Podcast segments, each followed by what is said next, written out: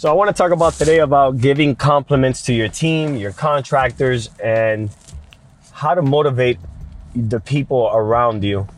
I want to I want to go a little bit into detail this because I you know I sometimes sometimes we lose track and we're going so fast and there's people all around us doing an incredible job and working really hard and they sustain their life with the business that you provide and and the multifamily business business that I that I'm in is a, it's it's a multi-million dollar business. Like one of these single properties is is a small economy. You know we have you know our projects our construction jobs anywhere from two to three million dollars. They support families. They support a lot of a lot of groups of people. And sometimes we're going so fast that we don't give compliments back. Um, we don't tell people hey good job. Uh, i like what you did. Good work and sometimes that's not even enough i, I found myself hey good job nice thank you or they, they turn in 20 30 apartments and i'm like all right good let's go to the next one but there, there's no emotion behind it. You're not specific to giving them a compliment. So I want to add something that I that I started doing, and I would suggest, you know, if you want to grow a strong team and you want to create a culture, I'm talking about people that want to follow you, they're going to go with you to war, take on these massive projects. You got to make up. You got to give them a little bit more. If, if you walk into a, a unit and or, or they did a job for you, just don't say, "Hey, they nice work. Here's here's the next job." be very specific about their craft. You know what I noticed? Some of these guys are very proud about their craft. Some of these painters, carpenters, you know, kitchen cabinet guys, floors, like they've been doing this stuff for years, man, and they're very proud of their craftsmanship and what they do. Instead of criticizing it, because that's mostly sometimes what we do all day, we come in, we criticize their work so they can improve it. When they finish the work, be specific. Hey, I like the way you did the finish on that.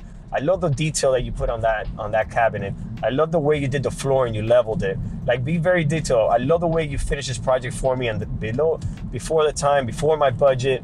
Like I'm thank you for that. I needed that. Like be very specific of what you're asking for.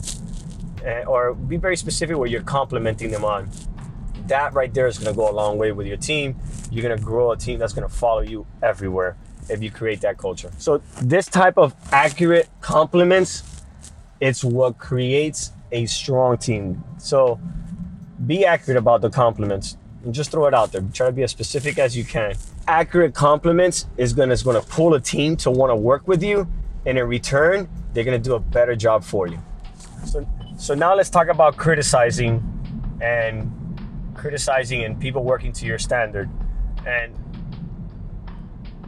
there's no way that you can run projects and do construction and do your job every day without you always being on top of your job and and criticizing the work. And so for people to to finish jobs on time under you know keep the budgets in order.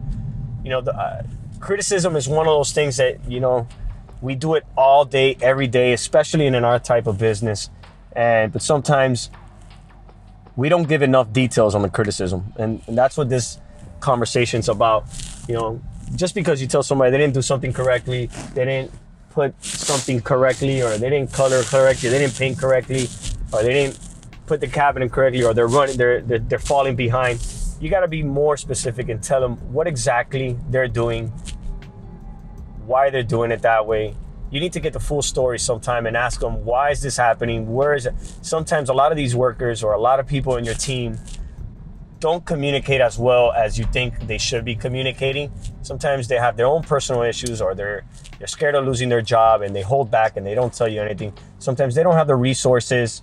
Sometimes they're they're working on the environment that is making it hard for them to do their job and they just don't want to complain because they don't want to complain to the boss and they don't want to be that that complainer but you gotta you gotta sometimes dig in and find out what's the reason why something is not to your quality to your standard and find a way how you can help them and fix it and that's the type of criticism that i'm talking about um, don't just criticize. Go a little bit deeper and try to find out what's going on in your team. And in return, you're going to create a better culture. And it's all about that. You want you want that type of group of people working in your team where they feel open. They can talk to you about what issues they're having, why they can't do their job, why is it not being done. Maybe their staff is not. Maybe they're going through some staffing problems. Maybe they're, you know, they need to rehire, and they just got to give them time for them to get their team together. So that type of communication is what I'm talking about.